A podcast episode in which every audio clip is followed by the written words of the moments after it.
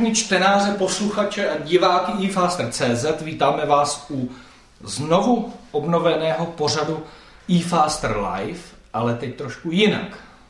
Tak, rozhodli jsme se po krátké debatě tady s Kubou, eh, že už budeme tenhle pořad dělat jenom jako audio, protože správně asi předpokládáme, že většina z vás má automobil, v něm posloucháte čas od času rádio, takže když vás přestanou bavit ty písničky a povídání eh, chytrých moderátorů, tak si můžete pustit právě nás. Budeme se snažit tu stopáž vždycky udržet nějak rozumně, aby vám to vyšlo, až budete někam cestovat a budete si moct pustit tuhle kulisu. No a my si občas budeme zvát taky hosty, budeme dělat rozhovory, ale teď v tom prvním díle eh, tady máme Vaška Rybáře, redaktora eFasteru.cz a mě, jako Barilka, šéf redaktora eh, Faster magazíne. No a čím jiným bychom eh, měli začít v tom obnoveném pořadu, než ženevským autosalonem, který se chystá zítra otevřít své brány. To bude takové první téma. Vašku, do čeho se pustíme pak dál? No, pak tam máme ještě McLaren P1, která nás už hodně dlouho zajímá. A samozřejmě v posledních týdnech se začaly objevovat první testy, Top Gear se svezl a samozřejmě se svezl i Chris Harris, který ho my napětě sledujeme a měl toho takzvaně plný kecky, takže o tom si určitě popovídáme. Přesně tak a nakonec ještě se podíváme na eh, korejské automobilky, které představily několik velmi zajímavých konceptů mířících na evropský řidičský auta sportovní. A nevypadají vůbec zle. Tak, ale ještě než se vrhneme na tu Ženevu, která teď určitě na pár dní opanuje všechny automobilové média, tak tady máme takovou milou zprávu od Seatu, který vypálil ten předautosalonový rybníček, eh, řekl bych úplně všem ostatním, a blízknul se rekordem na Nordschleife.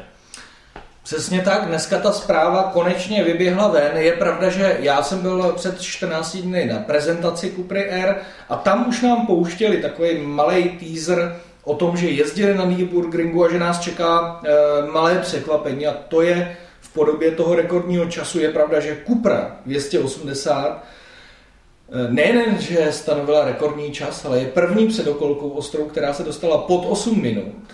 No a zároveň porazila našeho oblíbeného hodheče, to je Megane RS. A já řeknu na rovinu, eh, i přestože jsem s ní jezdil, eh, řekl jsem, že je strašně rychlá, ale přeci jenom je tak trošku vypočítatelná podle stylu aut VW Group, tak mě to docela překvapilo. Čekal jsem, že přeci jenom ten Megane RS bude lepší, ale asi je vidět, že postupem času budou muset znovu zapracovat. Vašku, co na to říkáš ty? No ty sám si ve videu ke Kupře říkal, že je taková snadno kontrolovatelná, předvídatelná, že nevybočuje tím zadkem tak jako ten Megan. No a možná v tom je jakoby důvod té rychlosti, že to auto opravdu i v těch rychlejch průjezdech, v těch zatáčkách jako dokonale drží stopu. Je tam použitý jiný typ eh, toho diferenciálu, že ho nepřibržďuje teď kola. To znamená, že tohle všechno se asi pravděpodobně projevilo Myslím si, že asi nehraje takovou roli, že Megan má o trošku méně koní. Podle mě je určitě lehčí, protože je to přece jenom extrémnější verze. Ne, je pravda, eh, že tam rozhoduje točivý moment u těchto aut a tam si myslím, že to bude podobný jako Megane, tak u Seatu. A já musím říct, že eh, máš pravdu, když se nad tím zamyslíš, tak vlastně to auto je tak snadno ředitelný, eh, že nemá takovou tu vlastnost toho, že musíš ho opravdu v zatáčkách řídit, že ti někde ustřelí zadek, je opravdu, jede buď to neutrálně nebo mírně nedotáčivě, zadkem moc nehází, ale je, je strašně rychlý. Jako na rovinkách, co jsem já zkoušel na tom okruhu, tak bylo fakt, eh, bych řekl, pocitově, to nedokážu otaxovat, ale pocitově mi přišlo na rovince rychlejší než to Megane. Já jsem, tam jsme jeli, já nevím, kolik ta rovinka mohla mít, 500 metrů, jsme tam udělali z výjezdu z té zatáčky rychlejší 210. Jako to auto fakt je strašlivě rychlý. Jo. A na druhou stranu, co si budeme povědat, to auto na tom Nürburgringu eh, řídil Chordy Žené, což je bývalý tovární jezdec Seatu, tak ten si přeci jenom něco najezdil eh, ve VTCC, takže to není žádný, žádný ořezávátko.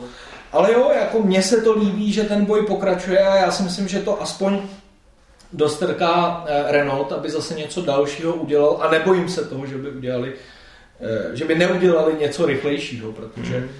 ten rozdíl tam není tak velký, když si víme, že to je z roku 2011, oni to překonali o nějakých 9 sekund. No a ještě bychom do té party možná měli přibrat toho třetího zadu a to je Honda. Honda vlastně chystá do Ženevy Type R koncept a už předem se chlubila tím, už předem se chlubila tím, že oni taky ujeli čas pod 8 minut. Teď je otázka, kdo bude rychlejší. Je pravda, když se na ty auta podíváš, tak Honda ze všech teď vypadá nejdramatičtěji. Nejagresivnější, velký křídla, nafouklý blatníky. Musím ale je to říct, koncept. Že, jo, je to koncept, ale designově mně se líbí zatím ze všech nejvíc a pokud to auto třeba, já nevím, ze 60% zůstane tak, jak vypadá, tak si myslím, že to bude velmi dobré. A jo, já počítám s tím, že Honda určitě nebude o 10 sekund zase a ten naopak já bych počítal s tím, když vemu, jaký byly Hondy. Eh, Tajpárovský, tak bych počítal s tím, že právě Honda bude bez problémů rychlejší. No na koně to vychází stejně, obě auta mají 280 koní. Já si myslím, že bude velmi zajímavý sledovat, s čím teda přijdou. No, já doufám, že Honda nám dělá radost, i když to bude přeplňovaný motor, tak eh, ty otáčky budou hodně daleko, jak jsme u ní zvyklí. A já tam vypíchnu ještě jednu věc, eh, takovou zajímavost. Seat použil, a neschoduje se to mimochodem s tím, co jsme měli na prezentaci, tak Seat použil uh, úplně nový Micheliny pilot Super Cup 2, nebo Sport Cup 2, který mimochodem i na Nürburgringu použil Porsche 918 Spider. Ale tyhle pneumatiky my jsme neměli na prezentaci. Mm-hmm. Takže je vidět, že oni využívají každou možnost, jak to auto upgradeovat pro tu jízdu na tom, na tom Nürburgringu, ale o tom už jsme několikrát psali. Že? No, je pravda, že dokud jsou to sériové gumy, tak je to povolený a ten čas je vlastně uznaný jako oficiální. Mně se na tom hrozně líbí, že ty předokolky, ty hatche, se teď dostali výkonově na takovou neuvěřitelnou úroveň, že teď se hraje o čas 8 minut. No. Když to ty hypersporty, to znamená 918 Spider a McLaren P1 hrajou o 7 minut. No. Jasně, je to minuta, ale... Ale ten rozdíl to... v tom výkonu, v tom v koncepci a, a v tom chování auta je obrovský. Že? Kdo by si to dokázal představit před pár lety, my určitě ne. Přesně tak, ale já pořád zůstanu u toho svýho, že a tím to můžeme uzavřít, eh, tady tu novinku, že eh, pro mě ty časy jsou jenom něco tamhle podružního, protože já tvrdím, že dokud, dokud nebude nějaká komise Eh, lidí, jeden jezdec, který bude sedat do těch aut a bude tam ten čas zajíždět, tak je to furt všechno takový trošičku virtuální, protože nikdo nevidí, eh, co ta automobilka na tom autě dělá. Říká se hodněkrát a lidi z Porsche pomlouvají lidi z Nissanu a lidi z Nissanu pomlouvají tyhle a tamhle ty a všichni kritizují, že ten na to má opravenýho tohle a s tím jel inženýr s počítačem a tak dále. Takže furt je to něco ve vzduchu. A já si spíš myslím, že jde o to, jak to auto funguje na silnici, protože ty si ho kupuješ a nejdeš zajíždět čas pod, 7, pod 8 minut. A to bych řekl, že je stěžení, jak se to auto chová na okreskách a ne to, jaký, jaký zajelo čas na Nürburgringu. Takže ideální, aby Nürburgring měl nějakého odmaskovaného styga, ten tam jezdil s každým autem. No přesně tak, ale i, i třeba pět lidí, kteří zkontrolují, že to auto, který jim přišlo, nebo jako Euro NCAP, nebo dojdou prostě to auto si vytáhnout z výrobní linky a s tím to člověk zajede prostě, aby tam byla nějaká regulérnost nastavená. Mm-hmm. Připadá ti, že třeba to, co dělá Ferrari na Fioranu, je regulérnější? Není, ale oni eh, tím dávají najevo, že se tady nebudou handrkovat o nějaký čas, jezdí si, jezdí si na svém vlastním okruhu a jenom vydávají to, co jezdí na svém vlastním okruhu, ale je to stejná kravina, protože eh, taky nevíš, jestli je to realita, že 458 zajela lepší čas než 430 Scuderie, že? to si můžou vymyslet, co chtějí, nemusí tam jezdit. Mm-hmm. Nicméně s Kimim Raikkonenem přišel nový vítr, protože viděl si někdy, že by tam nějaký testovací jezdec udělal hodiny a bylo to natočený. To je pravda, to je pravda. No a když se teda přesuneme k té další novince, uděláme ten oslý můstek od toho Type R, který je určitě, určitě patří do té desítky, pardon, určitě patří do té desítky těch aut, eh, který nás tam nejvíc zajímají. Tak eh, který další typy bys měl? Uh, myslíme teď, na, máme na mysli Ženevu, to, co se od zítra představí, no tak uh, popravdě je toho tam letos strašně moc. Mě z těch aut určitě zajímá nový Lamborghini Huracan. Ono by se dalo říct, že to auto je jako dobře, nový design a bla, bla, bla. Ale uh, už jsme se o tom bavili, že tam je důležité to sledovat i z pohledu toho, že tam můžeme vysledovat spoustu nových věcí, které bude na Audi R8, nové generace. A hlavně to auto je podstatně lehčí. A jak když jsem jezdil s Aventadorem uh, před rokem, tak už i tam byl vidět velký posun v tom, že jim jde o to ovládání, o tu hmotnost. Takže si myslím, že to auto by nemuselo být úplně špatné. Mm-hmm. A, kon, a konečně by mohlo být takový víc ještě jezdivý, jako třeba Ferrari. Mm-hmm. No hlavně bude potom zajímavý sledovat, až to auto konečně vyleze, tak jak potom začnou přibývat ty zajímavější verze, že jo? No. Ty speciálky. Superleggera, Performante, Spider samozřejmě. Myslím si, že tohle bude... To je auto, který mě třeba jako jedno z aut, který mě třeba zajímá. Mm-hmm. No, Huracan patří vlastně do té kategorie těch aut, o kterých víme týdny, možná i měsíce dopředu. Ale pak jsou tam auta, které se ohlásily doslova na poslední chvíli. Třeba Alfa 40 Spider. Jo, tak to, to je pro mě obrovský překvapení. Já jsem to viděl vlastně předevčí, rém jsem to zaznamenal. A, nebo aspoň já jsem byl ten, který o tom nevěděl a netušil jsem, že tohle tam představí, protože víme, že už dlouho víme, že e, spolu s Mazdou, nebo respektive Mazda vyvíjí novou generaci MX-5, což bude i znovu zrozená Alfa Spider, e, tak jak ji známe, otevřený roadster dvoumístný. Ale netušil jsem, že tak rychle oni uříznou střechu a postaví tam, postaví tam Spider ze 40. No na to, jak internetoví novináři většinou každý tajemství jakýkoliv automobilky jakoby vyštrachají, tak tohle se povedlo docela utajit, i když se vlastně dalo očekávat, že ten Spider někdy vznikne. Skoro každý sporták dneska jako dřív nebo později se s tou uříznutou střechou objeví. No hlavně, když vidíš, eh, jaký jsou na to reakce na klasický 4C, jak ty lidi jsou z toho nadšený, tak eh, tam opravdu nebyl, nebyl důvod, eh, proč tohle auto neudělat, protože ta lančovací edice byla téměř hned vyprodaná. No a tím si zvyšuješ na jednom základě eh, za jedny vývojové peníze zvyšuješ ten zisk, že Mm-hmm. Jednoduše ty lidi nadnaďuješ na něco nového a dalšího, co se jednoduše představí. Ale mně se zároveň i docela líbí a těším se, i když to není takový tajemství, ale vlastně teď to teprve bude eh, v té oficiální sériové verzi a to je Esco eh, Coupé. To si myslím, že je hodně zajímavý auto, který se eh, v Ženevě ukáže. A mně se to líbí pro ten design. Já nevím proč, ale mně přijde, že se Mercedes po takovém tom výkyvu toho těch sportovních tvarů vrátil zase k takový té jemné eleganci. To auto, to auto je tak nádherně vytvarovaný, že Eh, že působí tak nenásilně, tak je mě, a přitom je obrovský. Jo? A po co si pamatuju já, starý CL bylo fantastický auto. Ježí.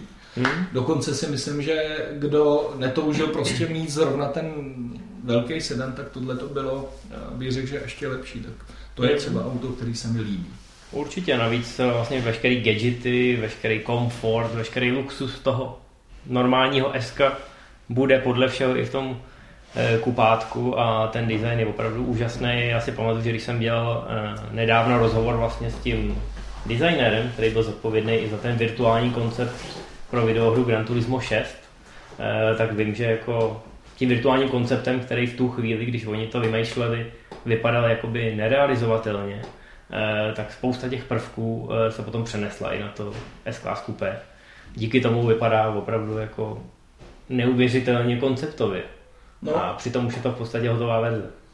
A navíc eh, po tom, co jsem si vyzkoušel nový Esko, tak se nebojím, že tohle by nemělo úspěch, protože ta kvalita té jízdy, eh, toho interiéru, eh, jsem rád, že ten Mercedes opět jakoby udělal v té luxusní kategorii zase produkt, který se bude jen tak jakoby těžko dohánět. On je celkově po celou tu dobu postavený trošku někam jinam. Ne, ne, nebudu říkat výš než Audi a BMW, ale prostě trošku stylem a charakterem někam jinam než sedmička a osmička bych řekl. A to mě, to mě jakoby na tom těší.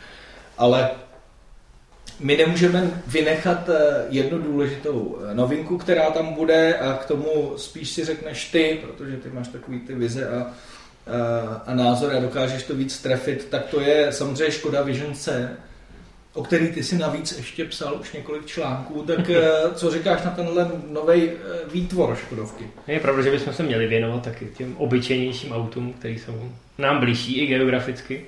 Škodovka bude mít velký line v Ženevě, že jo? představí tam spoustu věcí, ale už od začátku je takovou vlajkovou lodí ta Octavie Coupé nebo Octavie CC, Vision C, jak to chce každý nazvat, že jo?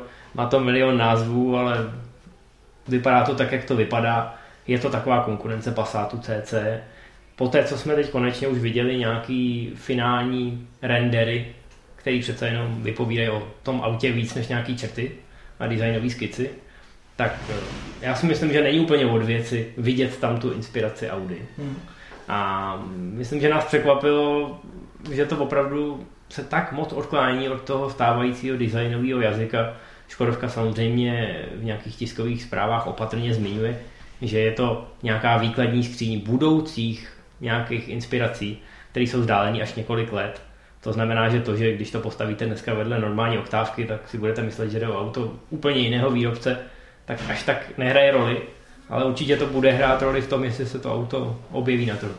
Tak eh, mě překvapilo za prvý, že to pořád vypadá stejně jako eh, kdysi už je to nějakou dobu ukázali tu jednu fotku z autokáru, se mm-hmm. o tom psal, tak jsme se divili, že takhle určitě to vypadat nebude. Takže to tak vypadá, tam jsou především nereální ty světla, které jsou úplně jiný, než v současné době Škodovka má. Na druhou stranu víme, že, že koncept Rapidu, nebo to, co z, pak z něj vznikl Rapid, tak se tam spoustu věcí taky použilo, takže přesně máš pravdu. A mně se líbí, jak Škodovka dokáže eh, splácat, teď to řeknu blbě, ale splácat x věcí. To znamená, oni to označují jako oktávy kupé, ale pořád má pět dveří. Mně se líbí, jak si tam Škodovka nechává furt takové ty věci, kterým, eh, kterým porazí tu konkurenci, že jo. Passat CC, prostě čtyřdveřové kupé, vzadu vykrápěcí ta hrana víka, jakoby malá, že jo, oktávka se nechá pátý dveře, tyjo, to i hned prostě, kdo bude vybírat, tak musí vzít tu oktávy, že jo. To jsou fantastické věci. Je pravda, že mě z těch fotek přijde, že to auto je nereální především v té velikosti, protože mi přijde strašně velký, dokonce mi to mm. připadá jak super. A těma světlama, to jsou prostě takový dva poznatky, kde si říkám, že takhle určitě to auto nevznikne. No je pravda, že ta platforma MQB, na který vlastně teď celý, celá ta nová generace stojí, tak je dost modulární. Eh, na druhou stranu, opravdu, když budeme přemýšlet nad tím, kam to auto zapadá v té nabídce, která už teď je dostatečně nějak fragmentarizovaná, tak to nevychází. No. Pravděpodobně Škoda má nějaký plány, o kterých my zatím nevíme.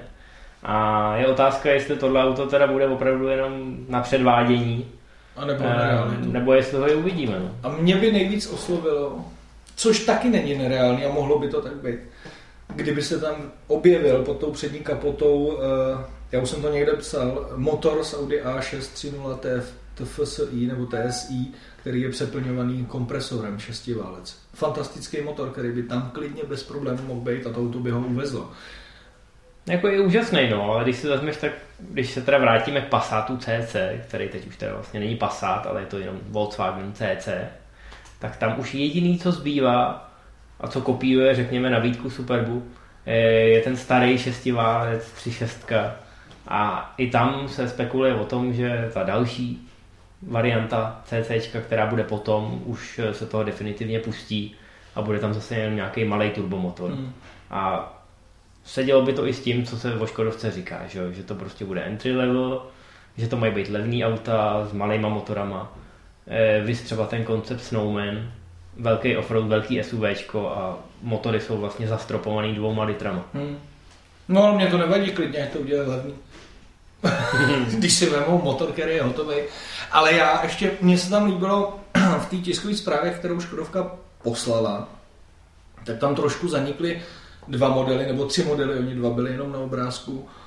A nevím, jestli si z toho všem, a to je eh, Yeti Monte Carlo, Rapid Spaceback Monte Carlo a nevím, jestli tam bylo ještě Citigo Monte Carlo. To je totiž strašně zajímavá edice. Eh, ona začala na Fabii, že jo, přišla po RSu, Fabie RS, přišla Fabie Monte Carlo a to auto bylo totiž daleko zajímavější než ta Fabie RS. Ono no, vypadalo stejně dobře. Mělo, samozřejmě nemělo tu 1.4 180 koní, ale co si budeme povídat, to není bůh ví jaký motor a, a on je akorát vyšponovaný výkonem, ale krouťák to nemá. No, já si právě myslím, že Monte Carlo je ten pravý důvod, proč Fabie RS musela jít pod drn. Samozřejmě ta kombinace DSG byla extrémně drahá, byla vlastně dražší než její dvojče eh, Volkswagen Polo GTI, který podle mě je i hezčí, ale to je jedno. Ale důvod je ten, že Monte Carlo se svýma 105 koněma vypadalo mnohem líp. Mohl si k němu dokoupit sportovní podvoz, jako v podstatě si si udělal jakoby slabší RSO, ale za mnohem, mnohem lepší peníze. A jak říkáš, někomu se ten designový paket možná líbil ještě víc, eh, než samotný Edison. Přesně tak.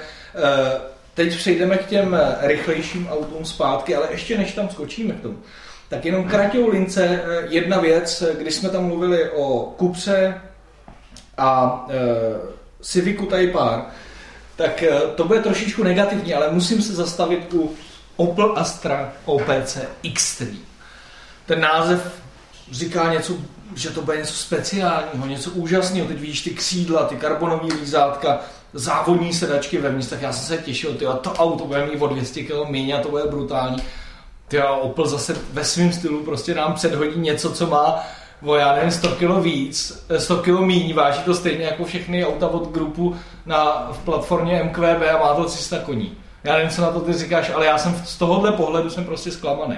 Ona Astra není úplně špatná, ale potřeboval by fakt 200 až 300 kg domů, dolů. A čekal jsem něco víc, jakoby štiplavější.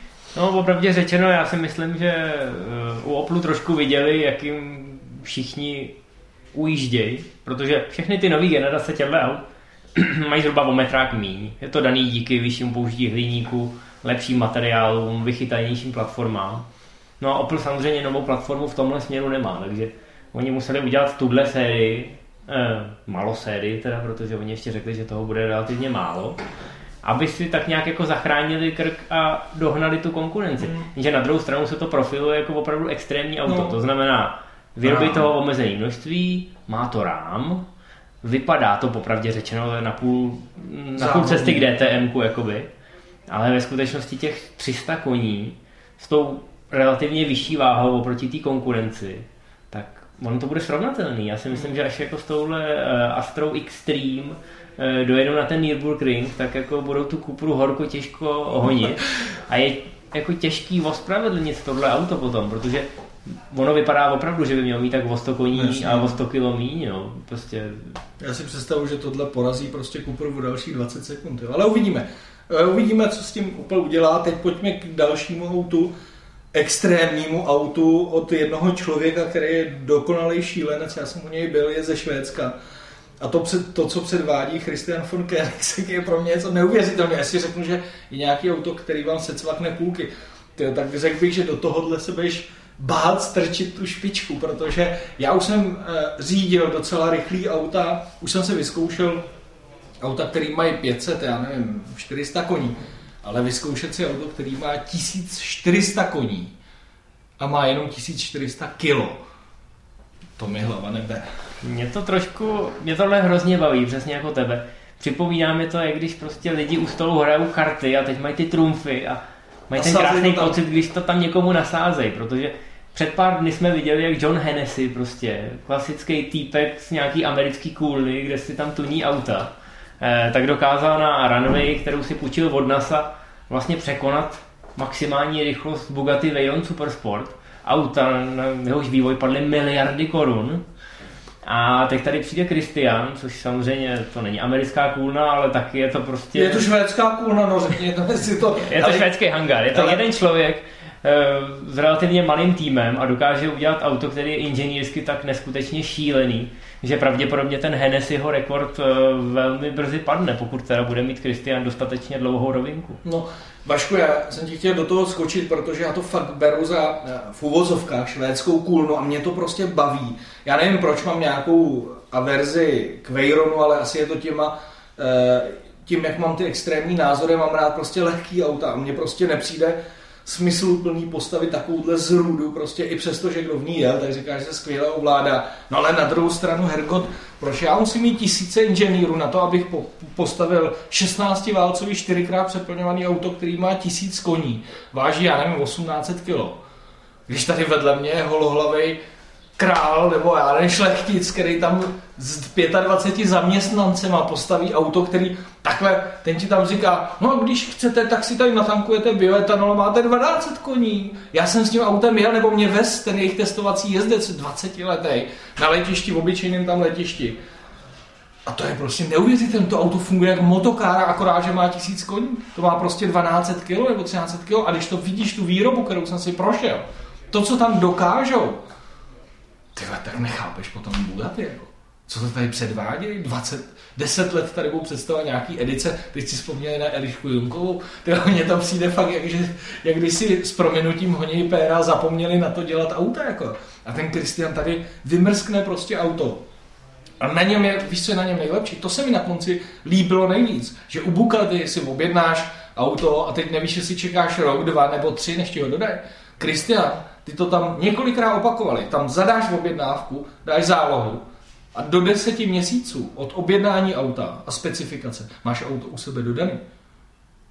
Ty a tak kde je problém? To je možná kratší čekací doba než na některé Škodovky. No jasně, to je prostě neuvěřitelné, co oni dokážou. Mají samozřejmě zákazníky z Číny, jo, to jsou super drahý, ale to je i Veyron. Jako, takže eh, na tohle se těším. Já jsem zvědavý, jak to auto bude jezdit, protože přece řekněme si, 14 koní už není nic normálního. To znamená, nebude to asi jenom o té rychlosti, ale já si myslím, že u nich, když jsem to viděl, tak si myslím, že by to mohlo fungovat i, i technicky. Já jsem na to strašně zvědavý. Hmm, strašně. Já, jsem, já jsem hodně zvědavý, co Christian chystá, aby, řekněme, odprezentoval schopnosti toho auta. Jedna věc jsou samozřejmě tyhle dvě čísla a ten eh, poměr jedna ku jedný, co se týče váhy a výkonu. Ale myslím si, že náš švédský šlechtic má za lubem něco, čím opravdu ostatní překvapí a já se na to hrozně těším. Samozřejmě konkurence je velká, máme tady 918 Spidera, který teda zatím Tohle jediný si... oficiálně drží ten rekord zajetej pod 7 minut, co se týče samozřejmě produkčních aut. No a pak tady máme McLaren P1, který to možná zajel pod 7 minut, možná ne. Britové se pořád ještě nemůžou rozhodnout, co nám vlastně řeknou. A to je Vašku třeba to, co mě e, neštve.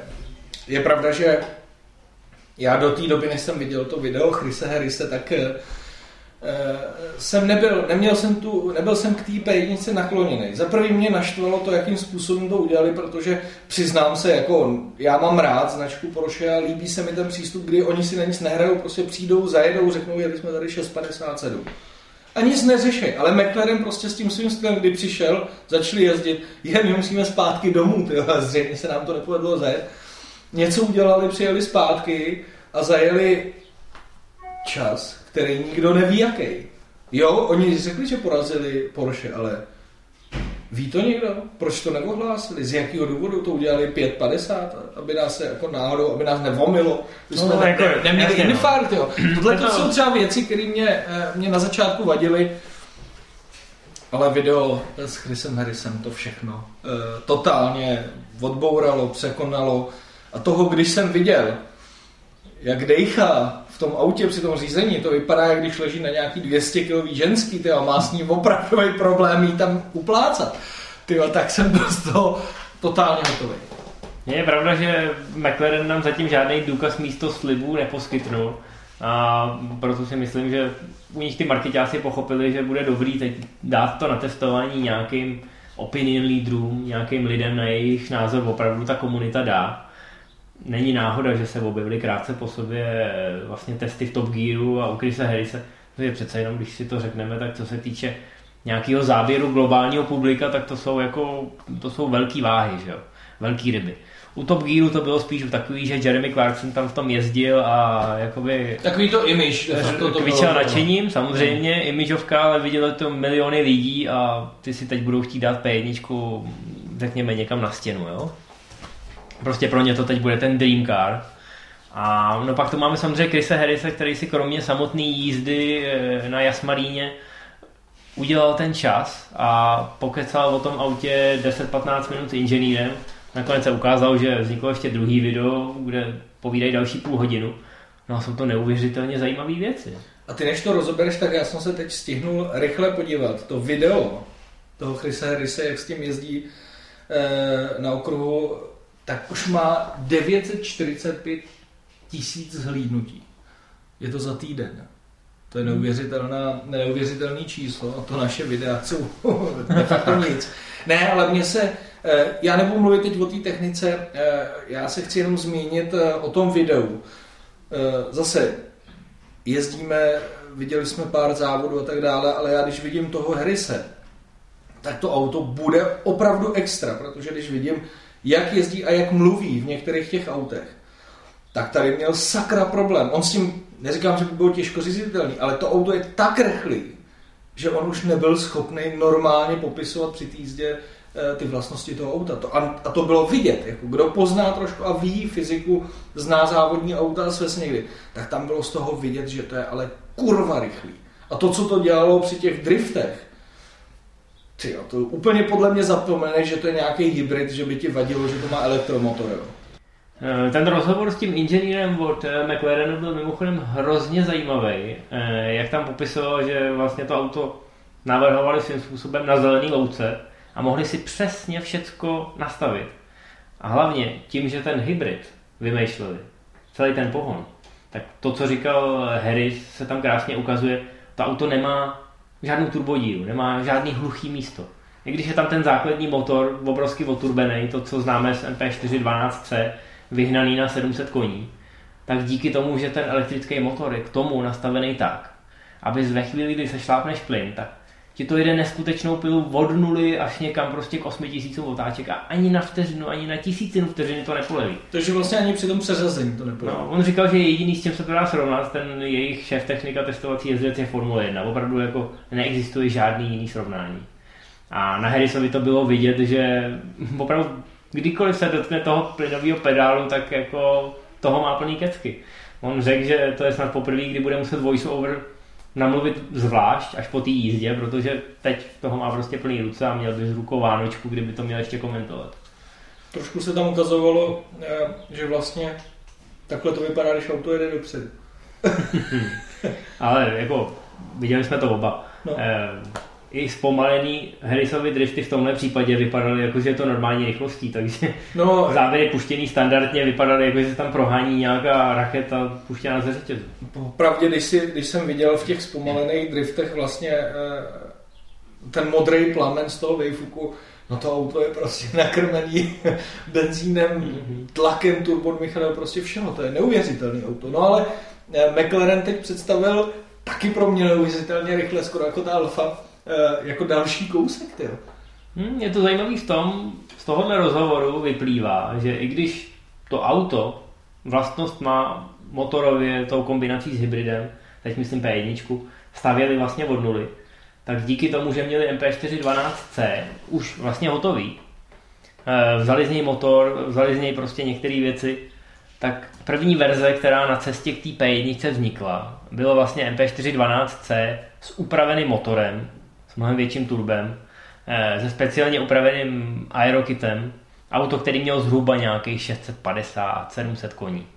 A baví se tam o tom v tom videu, protože hry se samozřejmě zajímalo, jestli by tohle auto nešlo vyrobit bez té elektriky, jaký by to bylo. Tak oni to tam řešili a říkali, že bez toho, toho elektrického pohonu, který ti vlastně vyplní tu turbodíru, protože u elektriky máš ten krouťák okamžitě, bez jakéhokoliv čekání, tak bez toho se to podobá klasickému oldschoolovému turbu. To znamená, čekáš, čekáš, čekáš a pak ti to hrozně kopne do zadku. A je fascinující, že v této kombinaci on říkal, no to jsme vlastně vyrobili MP412C s nějakýma 650 koněma. Hmm. A oni potom představili McLaren 650S, což je v podstatě faceliftovaný MP412C s 650 koněma. Takže je vidět, že to, co se naučili při výrobě P1, se teď snaží zužitkovat sám si to hezky řekl, té jedničky se rozprodaly okamžitě a oni teď potřebují ty zákazníky, na který se nedostalo něčím nakrmit. Přesně tak a ta 650S je dobrou cestou. Jediný, co mě trošku se nelíbí, a to je fakt jediná věc na tom autě, takhle z těch fotek, e, takže mi přijde, že designově z toho udělali kočkopes, protože ze předu to je, eh, to je P1, no a ze zadu je to prostě MP412C, takový prostě, když někdo řekl, hele, hele, teď tady máme, vyprodali se P1, rychle pojďme něco udělat. Jo, tak dáme tady eh, předek P1, zadek MP412, tadyhle ten nakrmený osmiválec bez elektromotoru a máme to hotový. Super, jedeme do Ženevy. A takhle mi to přijde, že to tam udělat. Je pravda, že ta novinka se taky objevila velmi nečekaně, že jsi říkal, oni mají ještě jako na skladě tohle, jako aby no. vyplnili díru. Spekuloval jsem o McLaren P13, no. ale nikdo nevěděl, co si o tom má myslet. Nikdo nevěděl, jestli ta skica je z vývoje P1, nebo jestli jde o auto, který jako vznikne za pár let, až P1 jakoby začne být, jakoby už to nebude novinka, že jo. A oni jsou schopní to tady vlastně vrazit několik měsíců potom, aby dorovnali tu poptávku. Já si myslím, že je to od nich z marketingového hlediska chytrý, protože ta P1 teď opravdu vyprodává všechno, A hlavně je to, jak jsem říkal, přesně ten, přesně to auto, který si pověsí ten malý kluk na tu zeď. Myslím si, že v tom má velkou výhodu jak oproti Ferrari a Ferrari. Mm-hmm. Tam už vůbec neřeším ten název, ale řeším to, že Ferrari je prostě tajnůskářství, omezí uměle tu nabídku, aby těch aut měl co nejméně a aby se jich prodal pokud možno za co nejvyšší cenu. To samý prostě čas budeme zajíždět jenom ve Fioránu, jak si řekl, kašlem na svět. Budíš, když jim to funguje. No a pak tu máme 918 Spider, což je úžasný auto, inženýrsky fascinující.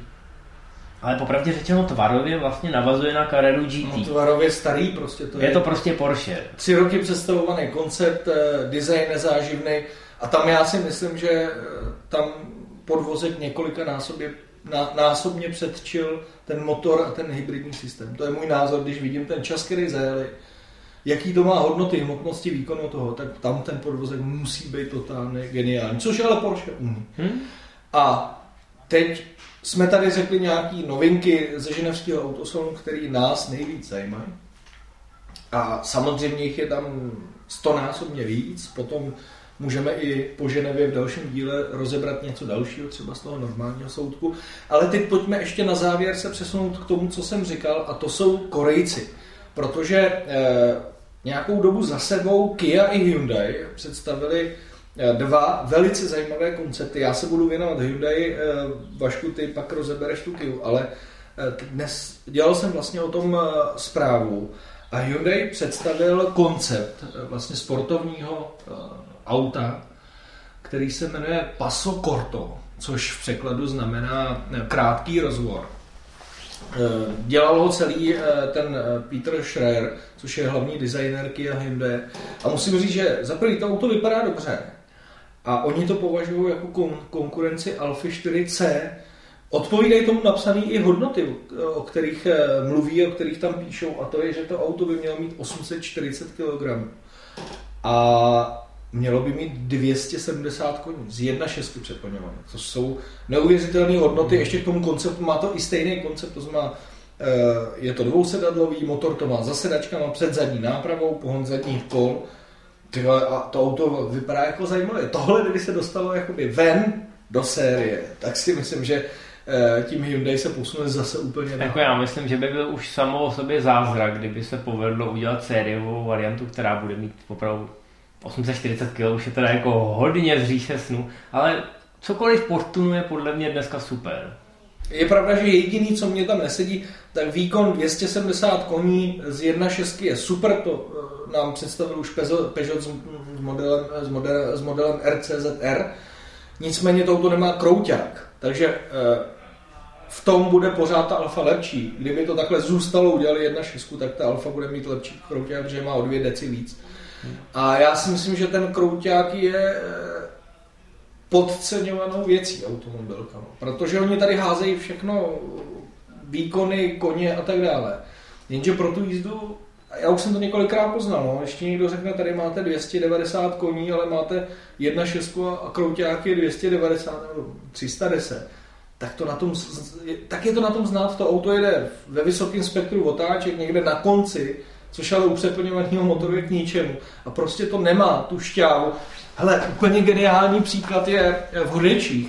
Polo RVRC, to auto není podvozkově dokonalý, ale tím, že tam nasrali dvou litr z, z Golfu GTI přeplňované, to, to jede jako kráva. Jakýkoliv, jakákoliv 1.6 turbo, GTI 208, Clio RS nový, Fiesta je proti tomu čudla, protože tohle to rve volant z ruky a to opravdu jede jak velký hodeč. Mm. A to a si myslím, že může být jediný problém. Toho. A problém je, že lajci ten koncept toho krouťáku je těžký ho skrz tu automobilku, skrz to marketingové oddělení nějakým způsobem jakoby delegovat protože lidi nevědí, co si pod točivým momentem nebo krouťákem představit. A já ti do toho skočím a já ti řeknu, víš, kde je ten problém. Zase se vrátím k mému článku, který neskutečným způsobem provokoval. To je proto, protože automobilky už dlouhou dobu, x desítek let, já vím, že byly předtím turbomotory, jedou atmosférický motory, no a tam to můžeš použít, ten výkon. No, Má musíš ho použít, protože tam je rozpětí, malý. No, tam je úplně jiný rozpětí, tam se využívá ten uh, výkon, protože prostě to auto jede nahoře. No jo, ale když všechno zboříš, a uděláš všude jenom turbomotory a zrušíš atmosférický, no tak se ti tohle to změní, ale ty to nemůžeš jen tak najednou říct lidem, hele, máme takový kouťáky, protože ty nevědí, co to je. Jo, všechno se řeší podle výkonu, jako. Hmm. To je ten problém. No, ale aby v té korejské ofenzívy nebylo málo, tak jistě si pamatujete na Detroitský autosalon, kde pro změnu Kia představila GT4 Stinger, což bylo taky hodně zajímavý auto. Chtěli výkon někde kolem 300 koní, pohon zadních kol samozřejmě, takže jako velmi zajímavý a řekl bych hodně divoký design i na Kia, která poslední dobou jako máme stejného designera samozřejmě. Já myslím, že oni si ho musí střežit jako oko v hlavě, protože to, co on předvádí za posledních pár let a pravděpodobně ještě pár let předvádět bude, protože ty designéři jsou tři roky napřed, že jo? takže tenhle chlápek už má namalováno do roku 2020. Se obávám, že to je trošku zlatý důl pro Kia, protože to, co udělal s Kia, to je jeho práce. Bez něj by tam taky nebyla tam, kde je. A myslím, že designově ji posunul úplně na jinou úroveň a opravdu přines. Ale ten Stinger, eh, ten má mít jakou koncepci vlastně? Co tam v tom autě bude? No, No, víš to? Nebo to mám najít tady u nás? Zkus to zatím najít. Já, já teď že... jako nerad bych, eh, nerad bych řekl třeba špatný objem motoru. Já vím, že to auto uh, vypadá teda jinak, než vypadá uh, ten koncept od Hyundai, uh, protože Hyundai je vyloženě, uh, Paso Corto je taková placka, jak něco mm. jako Alfa. A tohle je spíš jakoby GT, že jo? To, ta kasle má tvary spíš GT. No, oni to, dřív, oni to dřív ukazovali přikrytý nějakým suknem a všichni přemýšleli, jestli je to Co shooting to je? brake, nebo jestli je to další hatchback. Nakonec to bylo velký překvapení, že to nebyl hatchback a že se z toho opravdu vyklubalo celkem, jako by řekl, divoký auto. No a hlavně taky vypadá, že asi bude divočejší motoricky, protože tady píšeme, že má 315 koní což není vůbec, vůbec špatný. A tam vypadá, že teda ten motor bude větší, protože nevím, jestli z No, 315 koní, podle mě už to bude 2 litr, no. No, z té 1.6 si myslím, že... Já by... myslím, že oni moc detailů ohledně toho motoru ne. neposkytli. Ne, Jediný, čím se kasali, že jsou schopní to relativně rychle střelit na trh. Uvidíme, co s tím vymyslejí. Každopádně tyhle dvě auta dokazují, že ty zadokolky Eh, se začínají zase trošku probojovávat. Je to paradox, když se podíváme na ty prodeje Toyobaru. Eh, z toho se zase ukazuje, že zákazníci, ne, že by to auto nechtěli, ale není jich tolik, kolik si třeba Toyota představoval. Samozřejmě Toyota jako má velký ambice, asi mnohem větší než Korejci. Jasně, jenže Vašku, já si pořád si myslím, když vidím zase na druhou stranu, jak reagují na Alfu 40, že je to prostě poble, eh, pro, že to je vlastně problém té ceny a toho, jak to auto za pozi, kam ho, kam ho jakoby dáš na ten trh, jo. Protože jak vidíš, tak Alfa s tím nemá problém. To má problém vůbec uspokojit eh, množství zákazníků. A je to problém, protože ta Alfa je už podstatně dražší. Ona stojí 1,5 milionu, jako stojí KTM Xbow a tak dále. A to už je ta skupina zákazníků, který mají prachy a koupí si to jako druhý auto, třetí auto, čtvrtý auto na blbnutí a jsou ochotní do toho.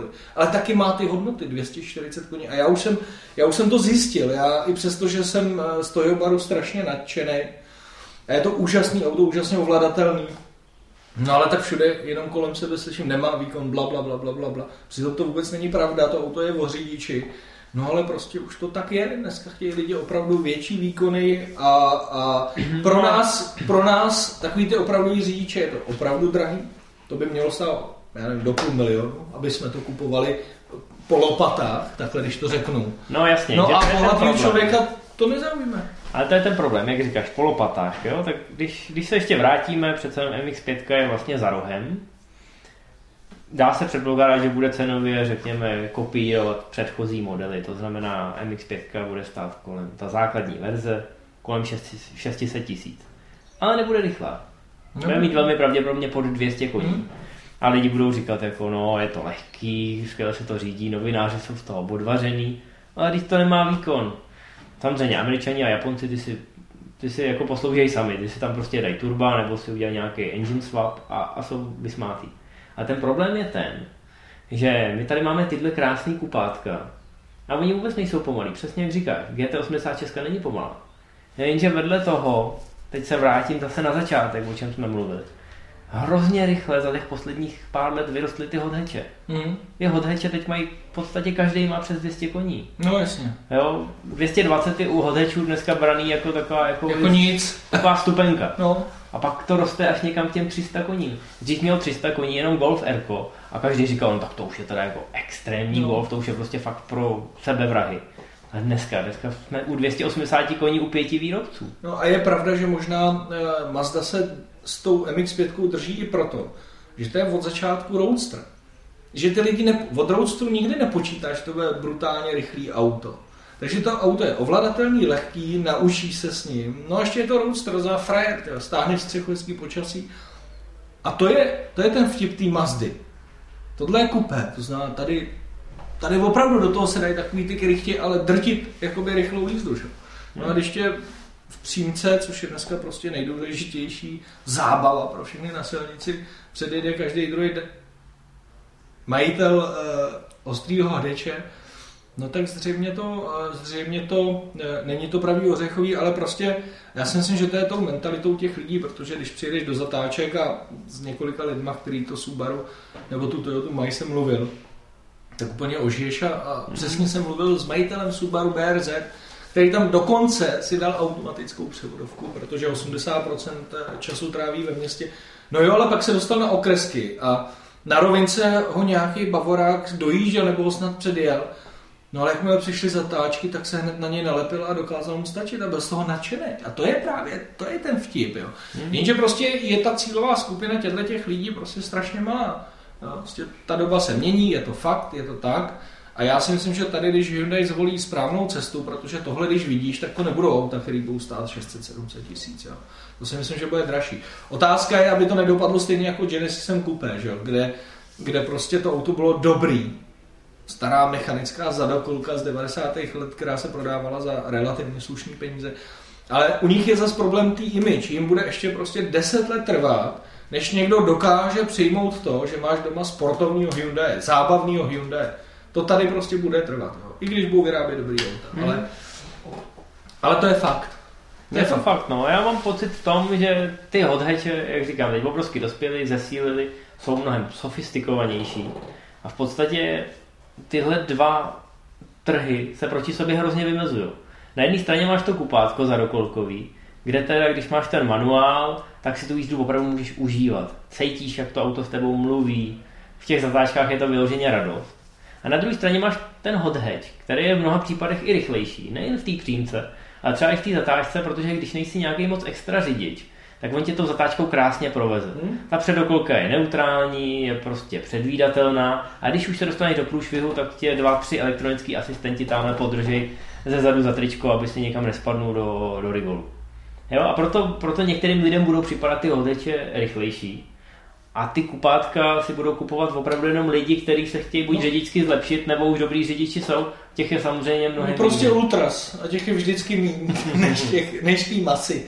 Takže eh, asi s tímhle s tím bychom mohli eh, dneska skončit, nebo skončit u znovu obnoveného eFasteru Live, který si dneska, teda který si od teď doufám budete vozit na flešce v autě a budete nás poslouchat. Zároveň eh, nás můžete sledovat i na eFaster.cz, na Facebooku. No a když budete mít tu chuť a máte rádi ten vonavý papír z tiskárny, tak nám právě vyšlo nový číslo Faster magazíne, kde se můžete pobavit nad zajímavýma článkama. No a my se s Vaškem s váma na vás e, budeme těšit na další pokračování Faster Life. Pokud možno se nejdřív a hned po ženevském autosaloně na ifaster.cz z něj připravujeme spoustu novinek, informací a názorů.